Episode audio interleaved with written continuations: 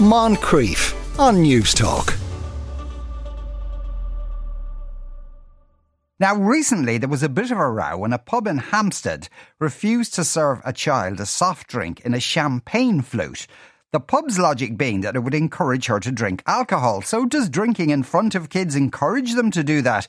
And if you feel their consumption of alcohol is inevitable, should you oversee that drinking? Rosamund Hall is a wine consultant who's been writing about this for the UK Independent. Afternoon, Rosamund. Hello, Sean. How are you? Not too bad, thanks very much. Now, Great. given that you're a wine consultant, I, am mm. going to guess you might think what happened in that pub in Hampstead is a bit silly.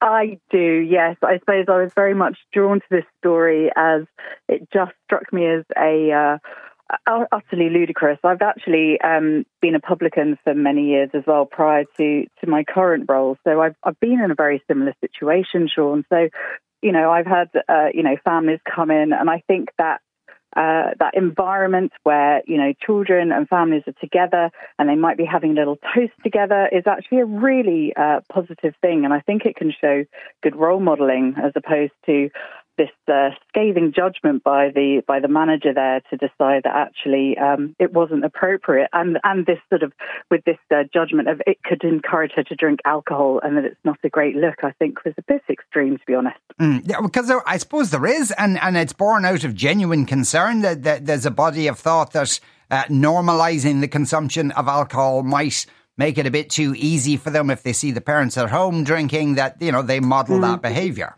Yeah, I mean, of course, you know, children learn from model, you know, modeling behavior from, you know, I'm a parent of a two year old, and that's how we, you know, we model our behavior and hope that our children pick up on the, the best aspects on that. And I think obviously when it comes to alcohol consumption in the home, that's all part of that.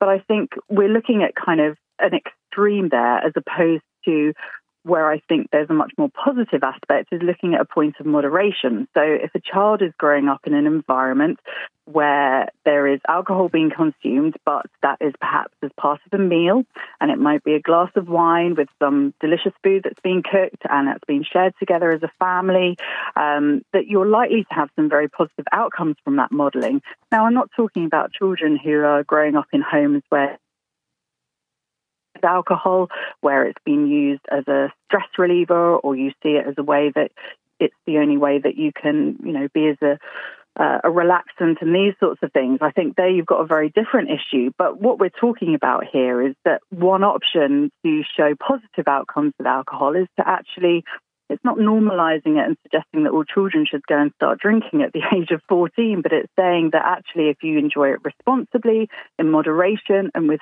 food, that that's something that's probably going to have a much longer lasting impact in a healthy relationship. Mm. And now, I mean, and there is this idea that many Mediterranean countries, uh, um, you know, follow that uh, uh, that model of alcohol yeah. consumption. I, is that true? Do you think, or is it kind of a bit of a cliched notion we have from this? I mean.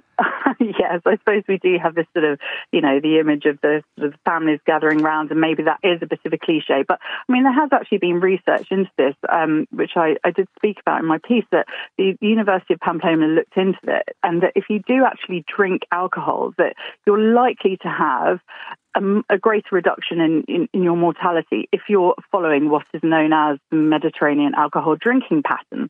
And by that I mean it's drinking alcohol in moderation. So that would be sticking within your sort of your weekly limits, drinking with meals. I think this is a very important factor. Avoiding binge drinking, so not going out and just, you know, slamming through three or four pints, you know, a night or, you know, kicking into the sort of the full bottle of wine as opposed to starting stopping after a glass or so.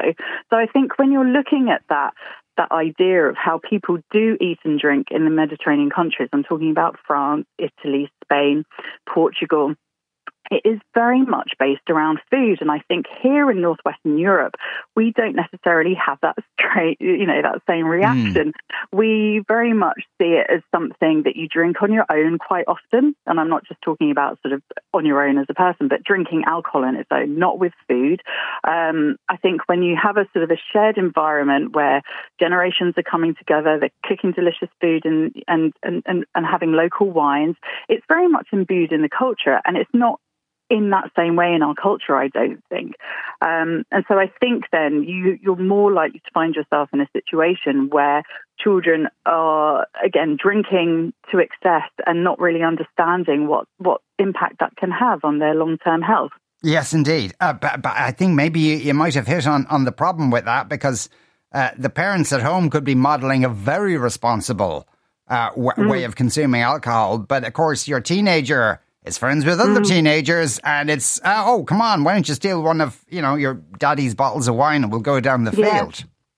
Yes, absolutely. And I suppose it's I mean it's a very tricky thing, isn't it though? But I think if we if we look at a very kind of prohibitionist approach that it isn't going to necessarily work that children, you know, if you're told you can't do something, the first thing often, you know, a teenager's going to want to go and do is to do that thing. So I think it's not about um, just accepting that drinking is fine for teenagers. That's not the case at all. And I think it's really important that that's emphasized.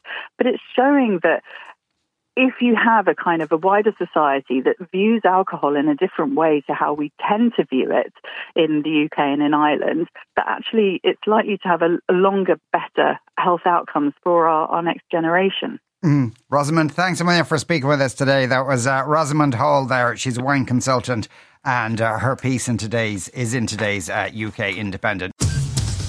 Moncrieff, weekdays at 2 p.m. on Newstalk.